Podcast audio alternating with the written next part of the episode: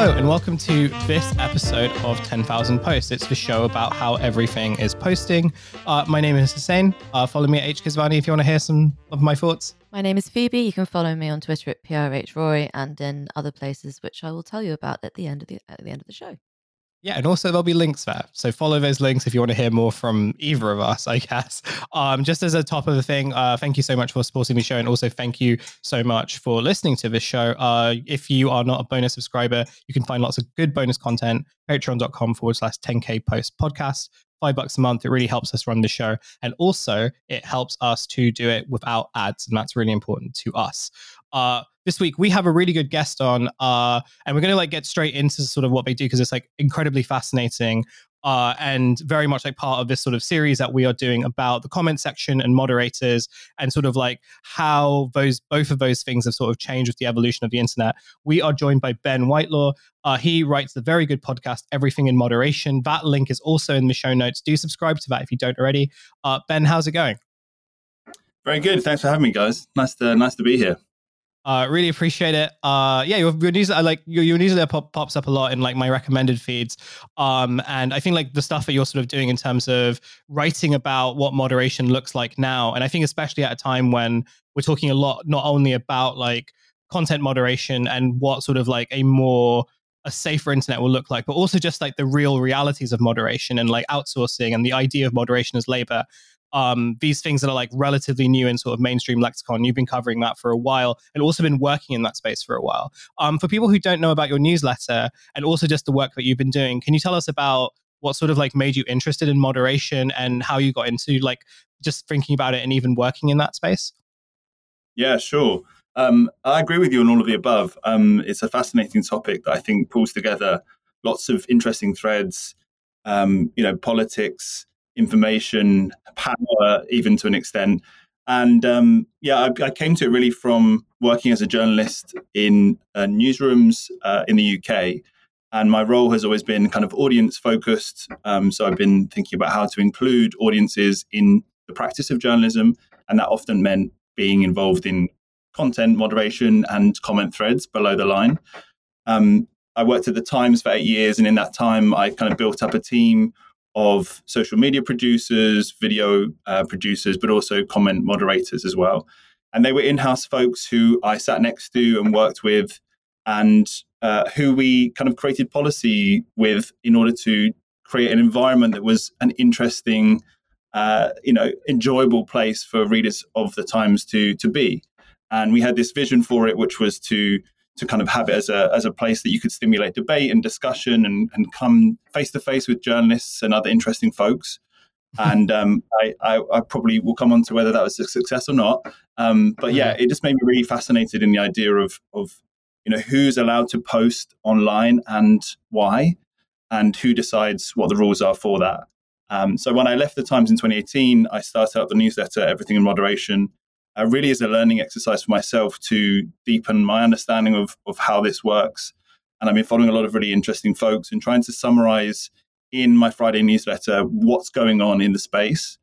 Um, mm. That's evolved over time, but is is focusing a lot on policies, both at platforms and at government level, uh, as well as products and technology that is being used increasingly to help what has traditionally been a very human practice um, mm. done by people kind of in the shadows. So hopefully, yeah, bringing to life, like you say, some of those really interesting parts of what's a yeah a very unknown area. Yeah. Um, Phoebe, do you want to say anything before I go into question? No. Oh, okay. Your video is a little bit lagging. That's why I was unsure whether. Oh, okay. About. Um, no, no, no. Okay. I'm, I'm, uh, I'm just, I'm, I'm just listening. I'm sitting cross-legged on the carpet. It's story time. okay. Um. Okay. So I guess like before we sort of get into sort of discussions about what moderation kind of looks like now, I'd be really interested in like your understanding of like the sort, I guess, the history of moderation. I was looking online. I was like reading some stuff when I was uh, trying to do the notes for this episode, and what was really interesting is that there are sort of like competing narratives of like history of moderation and who the first moderators were and so on and like whether this is kind of like linked to message boards or whether it's sort of linked to kind of like much earlier and sort of like compute like the history of computation. Um, but I think that when you what you were talking about in terms of how moderation has kind of broadly been conceived as like a tradition, like kind of a human practice, and one that is also sort of I think it has the image of being community organized and driven. Whether that's true or not i'd like to hear your opinions on that too. But i guess if anyone if if i or you know someone uh, was to ask you like how where do you sort of like see what what are the sort of beginnings of the history of like moderation as we understand it? Where would you kind of locate it? And could you sort of tell us like maybe in like a parted way how we kind of get from a type of moderation system that I guess we associate with message boards and forums to these types of like much broader systems of moderations where like every tech company now has like a moderation council and that these kind of moderation councils also have a much greater remit maybe than like what we would what like older people would conventionally associate a moderator with. Yeah. I mean so i guess the the kind of timeline as to the kind of moderation, the, his, the potted history of moderation. Um, I mean, there are probably smart people out there who, who've done the research, but I really, from my understanding of it, you know, moderation not that long ago, we're talking maybe, you know, maybe 10, maybe 15 years ago, was somebody who was a kind of convener of people, who was who was a kind of uh, who who who owned and, or hosted a space online that and invited other people to it in a in a meaningful way. Mm-hmm.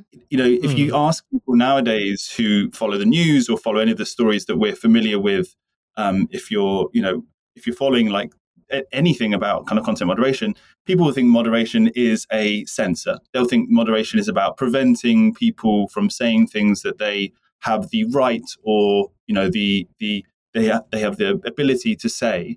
And mm. moderators are kind of preventative. They are they are gatekeepers, and often you know that is believed to be a bad thing. Um, and so that's that's a massive, massive leap in, in a very short space of time from somebody who, um, you know, is essentially a kind of concierge. You know, somebody who is like inviting somebody into a space, uh, allowing them to participate, fostering discussion or debate in, in a way that actually was beneficial for the group. Now moderators mm. are cleaners, um, and you know that mm. 2018 documentary, um, the cleaners, you know, very much like played on this idea that people who moderate are, are clear clear up for other people. You know, they are they are janitors for the internet, and they wear kind of haz hazmat suits, and they go into spaces of the internet that other people, you know, don't don't want to go into and, and will not tread. And so that is a really interesting, I think, jump for me in, in such a short space of time. And and in many senses, the role, the kind of definition of moderator has become a bit meaningless. You know, there's so many different types mm. of, of, moderator, which we can kind of get into a bit more, I hope, um, that actually to say that somebody's a moderator, um, it, you know, means nothing nowadays, uh, and that's an issue. I think that's we, we need to kind of think more about what we what we mean when we say that and the context in which that is applied. If if we are to kind of develop smarter, I think you know, better ideas and understanding about what speech on the web looks like. Um, and then, just as a, by way of an example, I think the I really like the idea um, the story of the woman Stacy Horn, who I don't know if, if you'd have, you've heard of or who if your listeners have heard of her.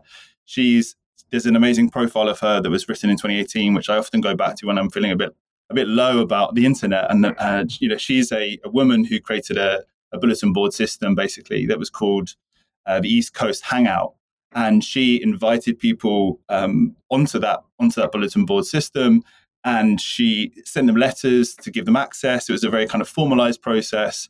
Uh, she ended up having half uh, of the bulletin board members be women, which is obviously remarkable in this day and age. And and she was she honestly took this relationship so seriously. Um, this idea of her being a host of this community was such a big thing to her. Um, and she ran community classes and, and, taught taught the the members of the board things that uh, you know that uh, that basically allowed them to participate in the community. And and and that thing, that idea of taking responsibility and ownership has just completely been lost. If, you know, that's so detached from the idea of moderation now that mm. I wonder if we'll ever regain it. Mm.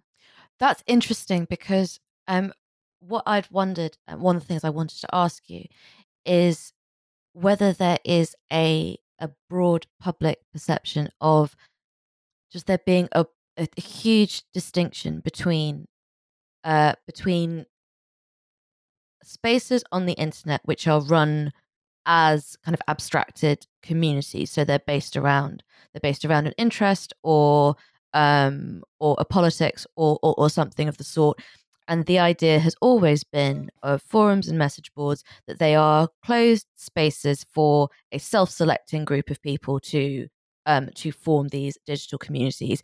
And the idea has always been that, as far as the moderator goes, is often the the host of the of the server. It's it's their house, so you gotta so you gotta play by play by their rules. And sometimes you might think that that's unfair. Sometimes you might think that you're being that you're being censored, but it is still just a question of uh, interplay between individuals within within a community. So there is sort of one person who has or a small group of people who ha- who has this kind of ersatz power over the rest of the users, but they're still they're still individuals and they're still and they're still individuals with a with a with a sort with a source of parity to them.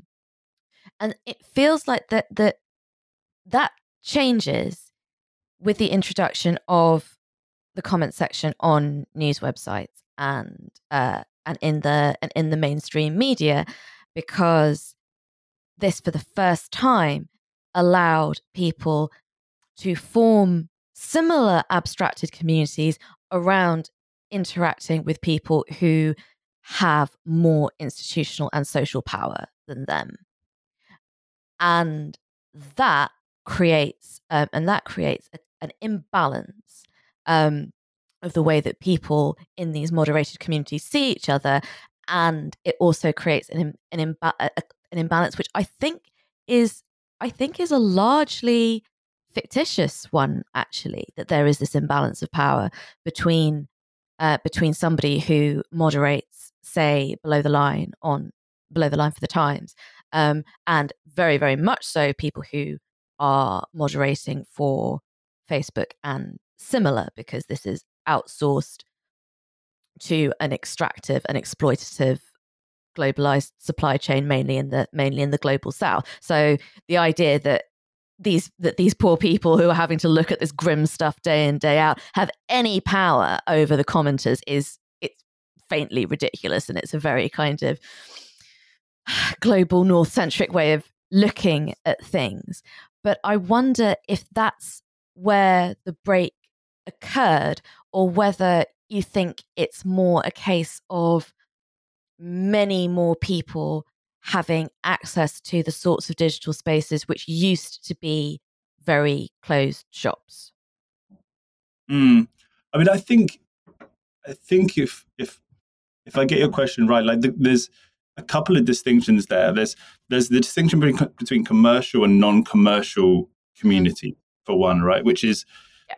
which is obviously very very kind of a, re- a, very recent development in many senses. Um, so as soon as a community space becomes kind of commercially orientated and you know moves from the realm of kind of hobbyist or topic focused in the kind of old fashioned sense that the internet communities evolved um, and you know becomes something that is then tried to be monetized in some way whether that is by a platform or by a, a brand or a company, then I think that's where we start to see a shift in um, kind of who has power and who, um, you, know, you know, what the focus of that community is. You know, mm. basically, you know, a platform is trying to drive certain behaviors that are beneficial for for their bottom line. So that might be have people return every day to leave comments or to invite other people into the group to increase the opportunity for ad revenue essentially. Mm. Um, that's that's kind of obviously what platforms are doing. And, and, from a Times point of view, you know, we were trying to get people to comment more regularly so that they would continue subscribing. And that is mm. the case increasingly for news organizations who who obviously are trying to who are trying to kind of make money from from reader revenue. Um, and then there's also so that's one of the distinctions I'd say that we kind of one of the axes that we, we need to kind of look at. The other one is I think in terms of the the tools or the software, the technology that is kind of underpinning um, that interaction, and in, in in many senses, you know, what makes great communities great is the way that uh, you know the software allows you to have the conversations um, in the way that you want, and that is is almost as human as, as speaking to somebody in real life. So mm. you know, you think about you think about Discord and you think about discourse and you think about good community comment platforms and how they facilitate that. It's a world away from the kinds of comment sections that newspaper organizations have, where mm. if you mm. if you think about it, you know, as a user, you are simply responding to what these kind of faceless journalists in a newsroom want you to to kind of engage on. There isn't there is no way for you to start a conversation or a discussion in any way other way than that is responsive. You can only react, and obviously, you know, you're doing so in a way that is uh, basically minimized below it structurally within the web page below this article that somebody has created in which you've been kind of forced in in many ways to to read and respond to. So, you know, the, the, the structure of comment sections, the way that has been applied, has it's no surprise that people react in the way that they do. Why people, you know, often are angry or or um, you, you, know difficult below the line because I think you know they they, they realize that they their opinions don't really matter. Newsrooms don't really mm. care. Um, and I think if, if you know if news organizations to give to use them as an example, did care, then they would think much more deeply about how to allow mm. users to start conversations um, yeah. rather than just react to them. Yeah, hmm. absolutely. Mm. Yeah, I mean, this is the thing. I don't like. I don't mean for one minute to um, romanticize the days of forums and message boards because I know that there was a lot of um, unhinged behavior um, that was pretty much kind of thought to be sort of part and parcel of it. I just I just wonder whether it's sort of this is all this sort of shift is at least in part due to a due to a kind a change in a change in digital literacy and a change in digital competence but with so much of the of the infrastructure hidden from um, from ordinary people who are expect who are expected to use the internet pretty much every every day and for every aspect of their of their lives for their for their work for their social lives for their um for their romantic lives uh to keep up with to keep up with family members and and so on and and so forth. But i definitely remember um there being there being this idea of like the forum guy as being somebody who knew basic code for for for a kickoff um and they were definitely a very very particular kind of person. And now and this is partly i think i believe I'm, I'm, happy to be corrected on this i believe that this is partly because large tech companies uh, deliberately keep their file structure and their data architecture quite obscure. Um just, this is a this is definitely something which people which friends of mine who are teachers have said that they that their students their teenage students who have the most extraordinary digital tools at their fingertips, but they can't find a file on a computer because they don't know where it is mm-hmm. because they're so used to a, a plugged in digital life where the stuff just does it and they don't have to think about what is kind of what is underpinning that and it does seem to be the case that any kind of scale and any kind of comparative ease does undermine any sense of any sense of community that might have once existed because uh, because there was i suppose more of a more of a stake in it. If you knew if you knew how the forum was operating in a very kind of very basic sense, then you feel mm. like you have some kind of stake in it. Maybe that's overstating it. I don't know. I just think it's I just think it's interesting that teenagers are so digitally sort of digitally plugged in, but they are also apparently more or less digitally illiterate as well, which I think is fascinating. Yeah, I mean, I mean, they, you know, like, like you say, a lot of younger internet users have been basically programmed to consume mm. like only right. They just they've been mm. pre- programmed to just watch, um, and if you can muster a, a, tap, then then great. You know, we we we think about the kind of design choices on some of the apps that we all use. You know, you have these these kind of fields, these comment boxes, um, which are tiny, and they're minimized until the point where you tap in them. And so it's basically saying, kind of like, don't bother we, we're actually not mm. interested in what you think and and you don't need to make any effort So if you actually mistype or you know you, just leave three words, that's fine um, because it's only going to be used as a kind of ranking signal for surfacing this video to a bunch of other people that look like you. So, so I think you're right. I think there's, I think, I think you know, if you expect little of people, you're not going to get you're not going to get a lot back, and that's what I think I learned mm. um, in eight years. You know, trying to elicit interesting mm. responses from readers on on news topics. You know, mm. in in a news context. Mm. Yeah. I wanted to like talk very briefly about something that you actually put um, when like in uh, in our notes uh, when we were, when you were sort of going over it, which is and it kind of goes back to the idea of like what the moderator, well, how we sort of like view the moderator now.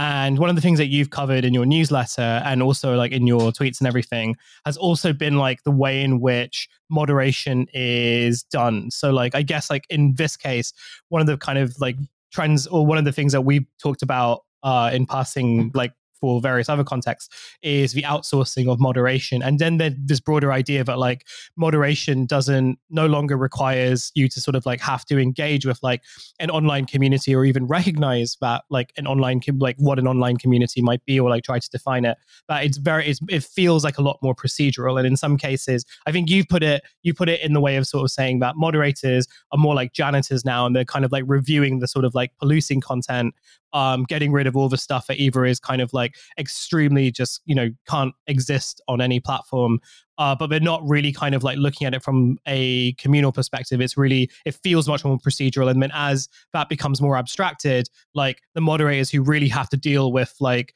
let's say like the really really awful shit that's outsourced and then and I, and I guess um we we've kind of read a few of the stories about that including the recent one about um like mod like a lot of moderation uh, ai moderation being moved to i think kenya um mm. but i wondered whether you could talk to us more about like the outsourcing of moderation uh how recent of a phenomenon is that and what does that sort of suggest about how tech companies um, and tech platforms and I, I, guess possibly even like news organizations or i imagine it's much more of the former um, how like what do they actually view the purpose of moderation as being? And is the reason why like we've kind of got to where we are right now is just is, is that mostly to do with just like the way in which they have dominated the way that communicative process runs on the internet so much so that like there is no other way to actually manage that many kind of conversations or posts, I guess, uh, through like more kind of human and or through all through like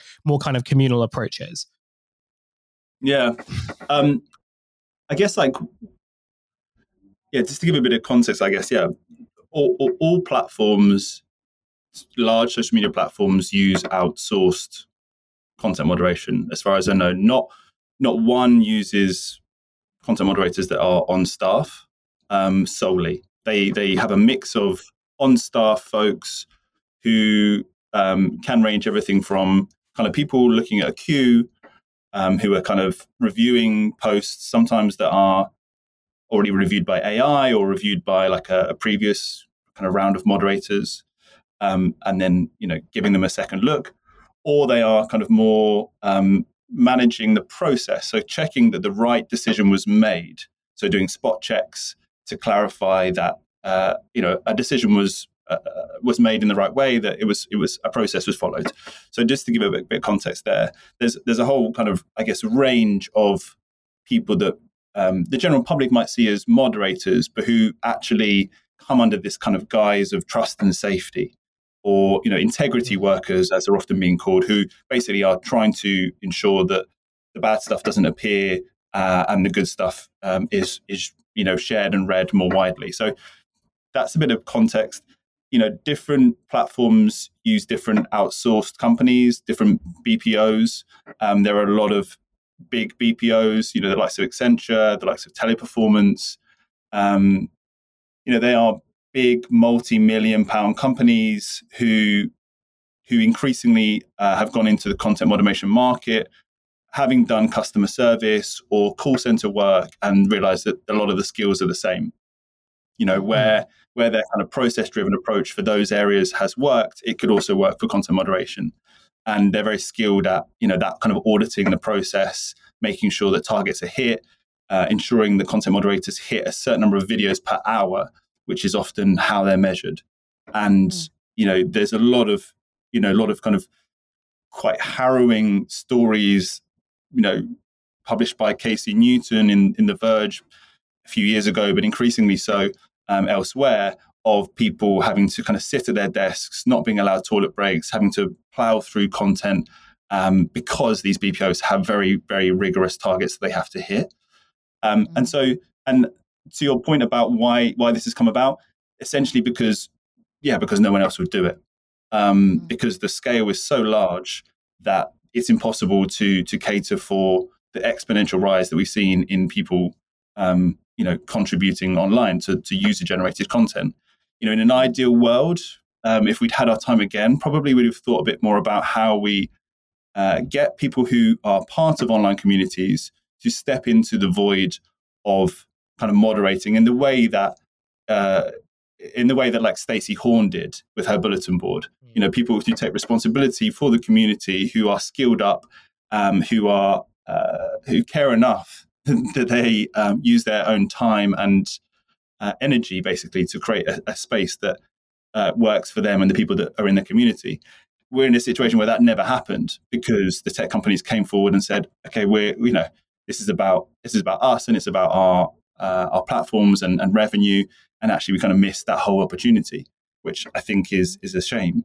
And so you now have a situation where, like you say, outsourced companies are now going to places like Kenya, and they're in places mm-hmm. like the Philippines, and in India, where um, you know labor is cheap, um, and people are essentially very detached from the kind of platforms that they work for, um, mm. and on don't have a lot of rights as far as that work goes. And so, the recent example of Daniel Motaung in Kenya uh, is is a is a, a kind of fascinating but also dreadful example where uh, he tried to advocate for better rights for his workers um, at a company called Sama, which is supposedly an mm-hmm. ethical outsourced company, and uh, was basically oh, and, and tried to create a union. I know. What a phrase! An ethical outsourced company. I know. Um, I don't know who had the got the gall to come up with that. Yeah, but, it's um, it's incredible. It's incredible stuff. probably some well-paid PR company, um, and you know who, who was basically had his union busted um, before he'd even had a chance to to kind of advocate for uh, a couple more dollars an hour. So mm. ethical, uh, it certainly isn't. But and this is a huge, huge issue. Um, I, I, personally think Teleperformance have recently said that they're going to drop out of the content moderation market, and I foresee others doing the same because there is so much risk inherent in this, mm. uh, both political and reputational. Yeah, sorry, Phoebe. No, no, no, no. Go ahead. Sorry, I, I, I, um, I dropped out slightly there, so I didn't hear. I didn't hear you start to speak. No, no, please, please go ahead. I was only going to say I don't know who fills the gap. Um, if if you don't have companies like Teleperformance doing that job, um, then Facebook needs you know, or, or other platforms need somebody to do that, and there's not a wealth of, of companies who are big enough and who have the structures in place to start yeah. doing that. So you're left with a yeah. kind of situation where you know all we're left with is is the magical AI unicorn moderation mm. system. Right. Because part because part of it is is is is is poor planning and poor predictive powers on on sort of behalf of these on behalf of these companies. It feels like because even if it's just down to sort of quite prosaic things which no one seems to have thought of, like um like lingu- like linguistic barriers and how you can outsource moderation. Um, there was was there some there was, there some terrible story about these like these um, inciting posts which which like fell under the radar because the people the people who were doing the moderation couldn't read the script because yeah. they didn't they didn't imply I can't remember which I can't remember what the um what the language was but it was it created this this terrible yeah. this, this terrible situation and it seemed and it seems so and it seems so seems so obvious to say yeah well obviously since since the since the internet has um, produced these these connections across cultures, across language barriers, and across countries, nations, and states, then you can't just have Americans and some people in India, which is also a country which has multiple languages, saying, okay, well, we're just going to read all of the posts and tweak as necessary. I'm I'm so I'm so fascinated by this by this distinction between uh between cleaners and I guess like referees, teachers. Mhm. The, Yeah. the kind of the, the the figure of the moderator um used to be. The next question I was going to ask you actually st- a bit touched on it, which is about AI and what role you you might foresee AI taking in the future. Future of moderation. What's next? What's next for AI and moderation? Yeah, I mean, I think I think it's from the plat- platform's perspective. Um, AI is like the great hope. Um, Mark Zuckerberg got up and gave a speech. I think it was in 2019 or 2020, in which he, I think it was at Georgetown University, where he essentially indicated that um, moderation was moving very quickly towards a place that it would be essentially done by artificial intelligence Mhm. um, without any clear indication that the the systems or the models were in place to be able to do that. Um, that might have changed. I don't know, but there's a huge, huge expectation that yeah, that, that AI is going to fill the void of Mm. of humans. And we've seen in recent weeks as tech companies have made huge layoffs that um, that is the thinking. You know, Google, Facebook, all have significantly minimized their trust and safety teams. I read a post by a couple of moderators uh, based in in California, actually, who you know who I think there's about 150 of them working for Accenture, um, but, but working at kind of Facebook's HQ, and they were told that essentially their jobs were being completely cut, um, and their their thinking was that some of them some of the work could be done out of India, um, which kind of goes back to our point earlier about outsourced moderation, you know, being the the sticking plaster and not a good one, and that Mm. you know the supposed AI models were ready to kind of mop up the rest. So no no one has any sense of whether that's true though, um, and this speaks to some of the kind of transparency transparency that's required around um, moderation systems, the the algorithms that make decisions about whether uh, posts stay up or come down, and also the regulation that is kind of bubbling along in the background that is going to mandate Mhm. this um, as well. Yeah.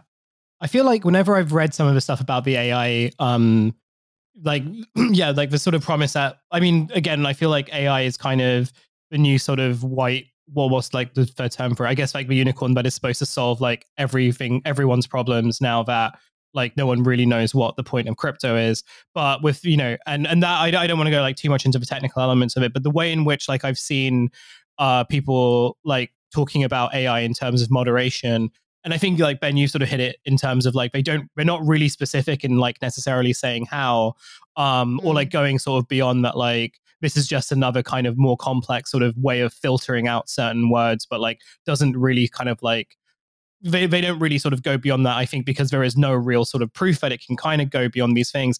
But it almost feels as if, like, on the one hand, it's like one attempt to, ha- like, one last ditch attempt or, or another last ditch attempt, or rather, to kind of like try to solve this problem that, as you've mentioned, like governments and uh, like international agencies are sort of like bringing much more into light and, or, and caring a lot more about, or at least like on the surface caring more about. On the other hand, it also seems like this way of maintaining a kind like I, I guess like for big tech companies um like sort of maintaining their status or maintaining their sort of presence online by but also trying to like sort of solve this problem of like well if the whole internet now kind of revolves around a handful of kind of like not even websites but just like these kind of platforms that dominate everything um, and all type and all forms of discourse, even like from external parts of the web, are all sort of kind of centered around these platforms. You need a way of like managing that. The idea of it sort of being like a kind of free speech free for all is kind of just like not practical well it's not functional in like very practical terms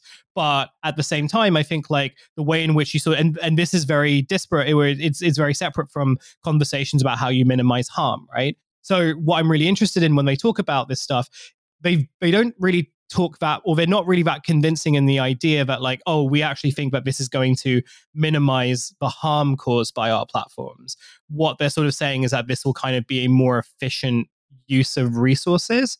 And I, I guess I just sort of wondered what your thoughts were and just we'll minimize like, our legal you know, very- liability. well, yeah, I mean, basically, basically, yeah, you put it in a much, you put it in a much better and more succinct way than I have. But like, there is no sort of like optimistic language, or No. you know, or even sort of like any feigning optimism. But like, no, this is actually going to make your time online better, and you'll be happier doing it. It really just comes down to like, well, this is sort of like more efficient. It saves more money. Um, the people who are interested in it are using it. Like, I think it's very telling. But like, the first kind of um uh where uh, the, the first kind of moves that have kind of occurred now that these tech companies have sort of realized that these ai tools might be of use to them is to immediately cut jobs right um and i Mhm. wondered whether like what your thoughts were on where on i guess like the ascension of ai tools as moderating services and how that sort of fixes into like broader logics of um tech platforms um where i guess like there is far less kind of i guess then it just feels like they're not really interested in like what could the internet kind of look like or what the future of the internet is. It's much more about how do we kind of like maintain power and how do we maintain profits um using these tools. And it kind of always comes down to like either kind of outsourcing very cheaply or and i guess in this case you know um the use of like the kind of um moderation sweatshops for lack of like a better term or like these moderation warehouses that are that are uh, in developing countries they are now just going to be reformed into places where people sort of assist the ais in doing this kind of moderation job on a much wider scale but for much less money Yeah, I mean, you're, you're totally right. Is that is that there is, you know, and, and that kind of speaks again to the status of moderators. Is that you kind of have you have two types of moderators in many senses. You have um, moderators kind of in inverted quotes because obviously there's a, a huge array of people who would be maybe classed as moderators, but you have people who are kind of promised the status of being a moderator but never get it, and some who are never promised it and never get it. And what I mean by that is that you have you have people who are kind of brought into platforms who are excited about working for a tech company and all the benefits that it brings, and and that ability to tell your mate that you work for a platform. Um, and you're you're given this idea of you know responsibility and and shaping the future of the internet and keeping the internet safe for you know you know your child or you know your friends and and people who kind of sign up for that job who are very mission driven and who are kind of very moral in that idea and often you know having spoken to them you know they're they're either not given that responsibility at all or they are minimized within the company and their ideas about how to go about doing that are, are kind of uh, basically you know lost amidst the bureaucracy and and the kind of bullshit that comes i guess with being in large kind of companies like like facebook and tiktok etc um, and i've spoken to them and it's you know demoralizing and debilitating and i think we need to distinguish you know between the kind of companies that that are are you know making it difficult as far as creating a, an environment for speech to to flourish, and the people who who are going into those companies knowing full well that it's difficult but can't get their ideas through because you know their team is I don't know an eighth the size of like I don't know the iOS button team or something like that. Um, so like they're just not given the kind of resources to do so. And then to your point, you have like people who um, who are are basically yeah sat in dark rooms, kind of training machine learning models, or who perhaps are working on Mechanical Turk to to shape uh, algorithms that are going to be in the end replacing uh, all the current kind of moderators that we have. And they're the people who who don't know that they are shaping the internet in this way and shaping Mm. speech in this way, and and therefore can't you know don't get the status and and d- don't even get to say that they uh, even tried. Um, and I think that's what's kind of particularly sad about it all. I think Bit that with depressing, the, with actually, the uh, yeah, no, Yeah. It's, t- it's totally depressing, but you know that's kind of the nature I- I of doing really like I've doing down the mood. doing a show about the internet. Unfortunately, um, it'd be really it would be really really nice if we could uh, if we could develop this kind of self sort of self delusion and just sort of say here's a nice thing that we found on the internet just like just do a total hard pivot to videos about like a seal and a dog that are friends so on um that would be really nice i'd really like We could do that. really like we could do that. we I'm not. I'm not we could do it. that if anyone's got a video of a seal and a dog that are friends then you just You just shoot that shit my way, baby. I don't want to see any more any more things. That's all I want to see. Um, I saw a nice video today of an, of an owl in Central Park. It was really good. Really nice big fat owl. Lovely. Just Classic, Why classic, don't, why don't you why don't you like, why don't you get a seal and a dog and like take the video yourselves? You know what? That's a Mm. really good idea. That's a really good idea. Be the be the author of your own destiny. Create the platform that you that you want to that you want to see. Um, Yeah. Okay, so if um, any of the listeners know where I can get a seal, I can I can probably get a dog. That's that's not hard. But if anyone's got a seal guy, then um, then drop me a little message. Usual usual usual address, and um, someone- and- and- there's- and- there'll be and we'll- someone and we'll talk.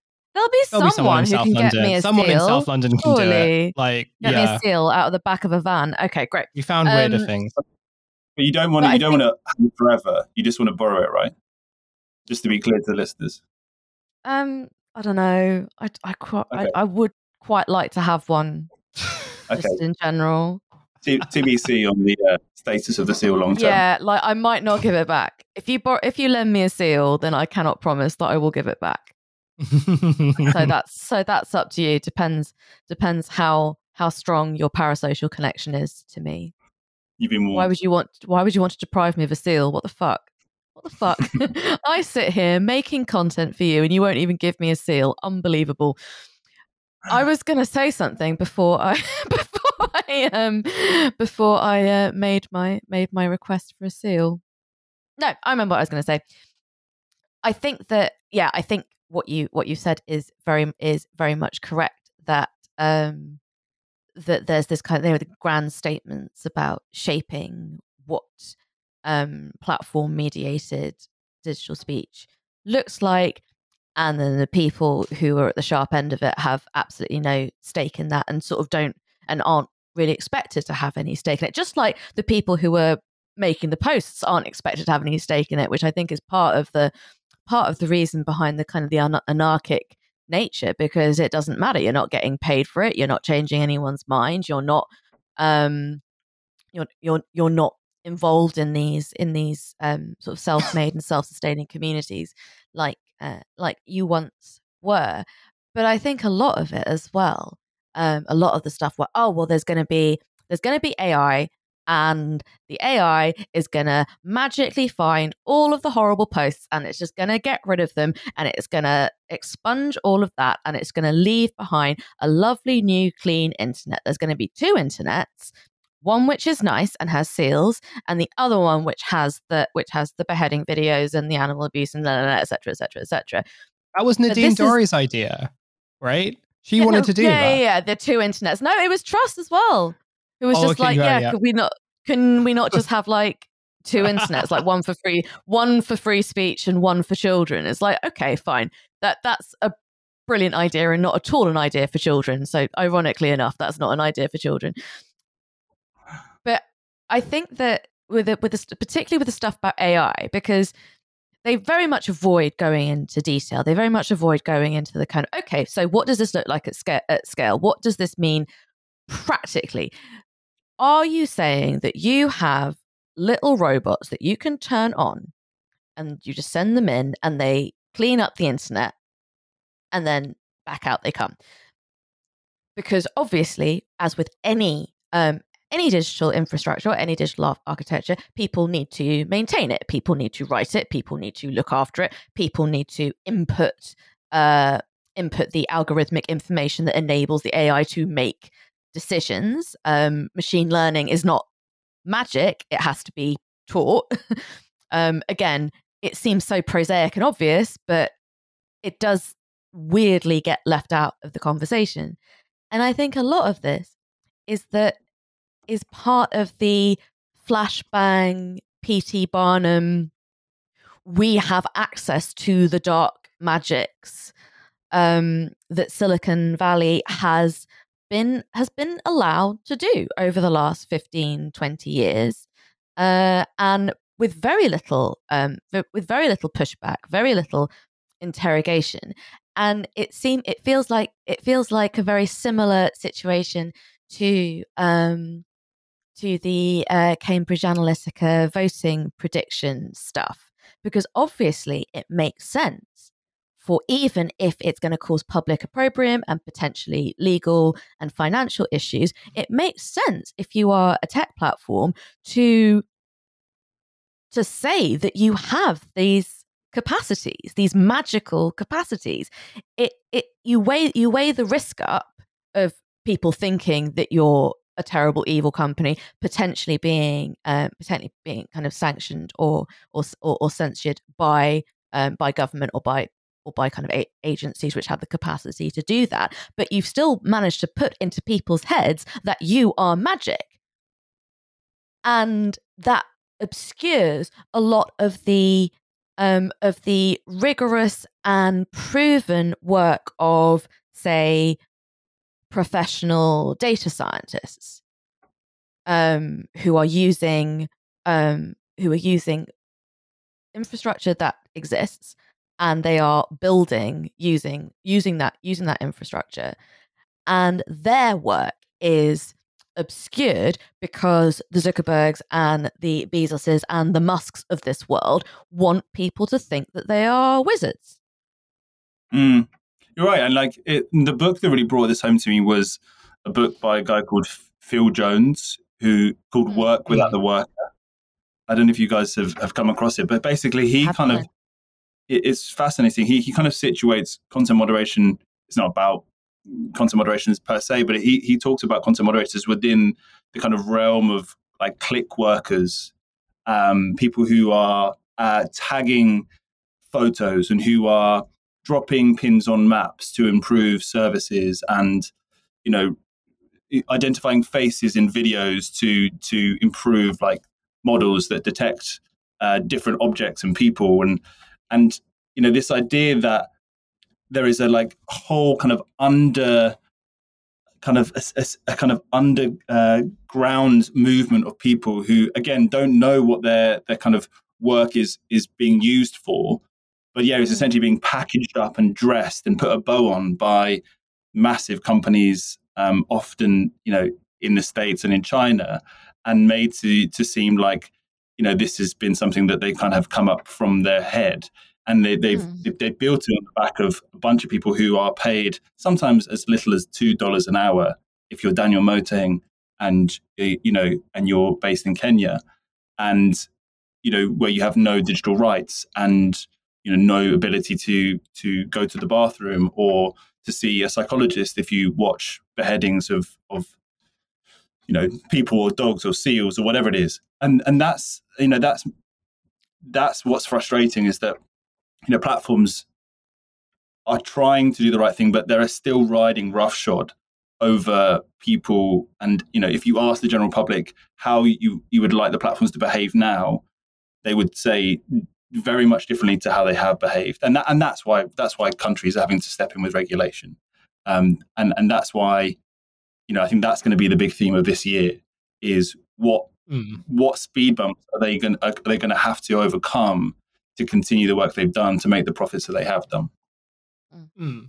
And I imagine that there's probably like a bit. I I guess like it sort of alludes back to like Phoebe's point as well, which is at some point, in the same way that like with the crypto stuff, and we uh, like I feel I guess like most people like most kind of critical people would know that or like would sort of know that it was bullshit very early on but you know it's taken like a while for kind of like governments and agencies and even now like not even not quite there to sort of like kind of not buy into the crypto hype. But the ai like ai sort of seems different partly because i guess there are sort of like early models that kind of show a certain degree of utility um but with and because of that it sort of meant that um, tech companies have can sort of say that we can use these AI tools to basically deliver these things that by and large are kind of impossible in terms of achieving like the sort of regulatory standards that they are promising. And I imagine, I, I, I, guess like the question that I have is like, I wonder whether they're sort of using the early promises and hype of AI to prevent kind of uh, uh, governments and international agencies to like regulate or to sort of like impose more laws onto them. So they're basically saying that like, look, these AI tools will eventually be good enough that like we'll be able to drastically reduce like misogynistic violence online, or we'll be able to drastically reduce uh, racism, anti-Semitism, and so like you don't need to kind of like uh, restrict us in terms of like uh, how we sort of run our companies and how we run our structures. You just sort of need to give us more time. I wonder wh- whether you had any thoughts on that, but also what might happen if and like most likely when these AI tools don't deliver on those promises, and if anything, por- possibly make um, systems of regulation online a lot worse or just much harder to do. So I, I think that actually, kind of algorithms and you know powered by by AI and machine learning are very much in the headlights of of lawmakers. You know, like right. the, okay. it's it's a part it's a part of the online safety bill, um, which has very large holes in it. But you know, it's part of the online safety bill that platforms disclose um, the algorithm and what and what signals go into the algorithm as far as distributing content goes, and you know, um, you know, demonstrating that actually that they have thought about what goes into that and and that they can audit that in a in a way that is independent from you know their own engineers basically. In the US they last year there was an act called the algorithmic accountability act which you know has not been passed but is requiring companies to assess the impact of algorithms and you know again forces companies to share what what is the special source that goes into these algorithms and like can you can you show us can you um, kind of you know unpack this black box that currently exists and allows you know consumers to make choices about um, which parts of it they want to utilize in their experience and so i think mm. i think that people have realized by virtue of like lots of good work in the civil society and ngo space that that is an essential part of how platforms get regulated and how we improve um, the the kind of safety of of end users, and and that's not going to be easy because lawmakers generally mm. don't have Scooby Doo um, what an algorithm is or how it even works, even less so than me. Um, but you know, it's a start, um, and and that's you know that's a good thing, and and I hope hopefully that that bears fruit. Mm. Better than nothing. Um, I'm just conscious about the time. Phoebe, do you want to ask one last question and we can wrap it up, or uh... um, mm, it, it's one of the, it's one of those subjects that we could technically talk about for several yeah. hours. So, if Hussein, if you want to do the last question, and then we'll and then we'll wrap up. Okay, cool. Okay, so I'm conscious about uh, the time, uh, and unfortunately, that this will be a tight one. Although that being said, it does mean that uh, Ben, we can have you back on hopefully in the near future. Um, but I was also just going to ask you very briefly also about uh, kind of in relation to comment sections, also about like anonymity as well. And I know again, this could be something that we could unpack for a while, so you don't need to sort of be concise about it. But you've written, you've kind of like posted and also written a lot about anonymity and uh, kind of how uh, certain sort of understandings of kind of moderation now, especially from like lawmakers, is sort of targeting anonymity, pseudo anonymity, and so on. Um, and uh, you posted something quite recently about how uh, the Times comment section, uh, uh, I, I, if I'm correct, like they require you to sort of use your full name or at least like use kind of some of your real name. And that has reduced kind of certain amounts of abuse, at least according to their metrics. But you're not quite convinced that this is sort of like the magic bullet. But that being said, there is some momentum, at least from some lawmakers, to kind of really push for this idea that you need kind of like valid valid ID or verification or to use and expose your real name in order to sort of like participate in these comment sections. I wondered like, just to kind of bring us home what your thoughts were on that and I guess, like, in terms of why you think that that might not be as effective as it is being made out to be. Yeah. I mean, to be honest, I thought the question of anonymity had been dealt with. I thought that, like, yeah. we, we, I thought, like, 20 years plus into the internet, we'd, we'd kind of, the one thing that we managed to do was decide that anonymity was not the silver bullet. And it seems like that isn't the case, um, which yeah. is kind of mad to me but yes, basically to add to kind of what you've said, the Times where I used to work um, has recently changed its comment policy, and so you know supposedly eighty percent of of commenters now use their real name. Um, not sure what it means by that. Not sure how they're checking that. Mm. Um, mm. And yeah, the number of comments that broke its guidelines has decreased by forty percent in the month mm. after banning pseudonyms. So, mm. so I think like that's an interesting as a headline, but what it doesn't go into is how many comments that they've received overall.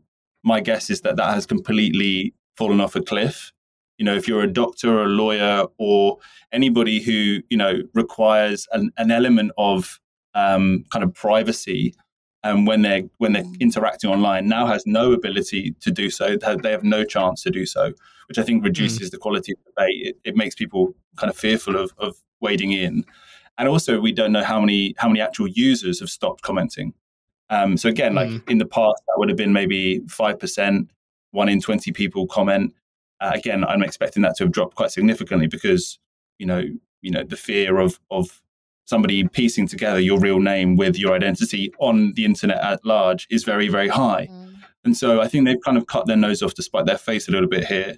Um, you know, I, I, had conversations about making anonymity, uh, you know, banned when I was there, and I fought back against it because naturally, it's it's something that kind of people who have power, who are not marginalized want to do. They they see it as the answer. Mm.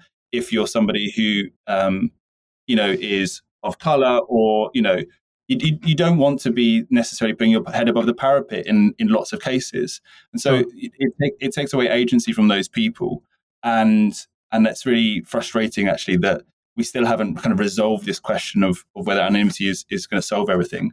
You know, if you think about how platforms again might do this um, or, or, have you know tried to do this. Facebook for a long time had a lot of people who had their real names. Um, you know, it's kind of standard for people to sign up with with their first and second name. Did it make did it make some Facebook groups any nicer? No. Um, mm-hmm. It's definitely not a it's definitely not a kind of cause for for the debate and discussion to be more interesting or civil. So I just don't know how we got here, to be honest. Um, and but I can see it increasing in popularity as an idea, you know, it's mm. basically going to be kind of politicians thinking that this is the right way forward and people lobbying those folks to to to get to a place where actually only a, f- a few people can be heard and that's the way they mm. like it because they're the folks in power and uh, any kind of discord or, or, ideas to the contrary are, are, not often very well received. So, I, am talking about that from a journalism point of view as, as well as yeah. anything else. They want to uninvent the comment section. That's what they want to do functionally.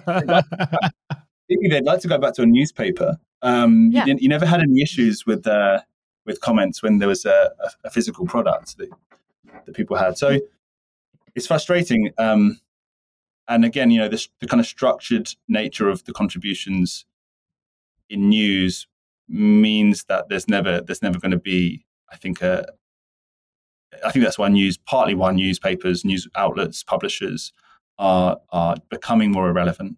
Um, mm. Why why would you want to dance to somebody else's tune all of the time? Um, so I don't know if I answered your question there, Hussein, but that's yeah, no, I mean, like again, this is like one of those subjects, and I really hope that like you'd be up for coming, uh, coming on again to like talk about that some more um, especially because I think that like, especially around about that's uh, like and like the idea of anonymity. And again, like I was thinking about how I thought that this was sort of resolved, or at least kind of it had been resolved again during the Leveson inquiry. And so it's very interesting that like these kind of keep coming back as sort of the technology that might be able to achieve it becomes more realized is the idea that okay well we have to kind of keep relitigating it and it kind of keeps becoming much harder and harder to do um, but i think that could be like saved for a much longer discussion and a uh, and one where we can sort of incorporate more of the research that you've done. I'm conscious that we all have to go because it is an evening record. We don't do that very often, but we do want to say Ben, thank you so much for coming on and joining us. We really appreciate it. Um, we'll put all the links to uh, your newsletter in your show notes. But is there anything else you'd like to plug before we uh, close out? Yeah, I mean, um, I'm on Twitter. I'm, all, I'm, on all the well moderated platforms and some badly moderated ones as well. Um, just to say that like there's an awful lot of really really smart research in academia that um, I've learned a lot from. Um, you know the likes of Kate Klonick and Jillian York and Evelyn Douek, mm. and you know a lot of them are women and and uh, people of color actually, and actually that's important for me to recognize. I think that um, I'm, I'm, doing a lot of reading and curating from there from them, and and you should go follow them directly.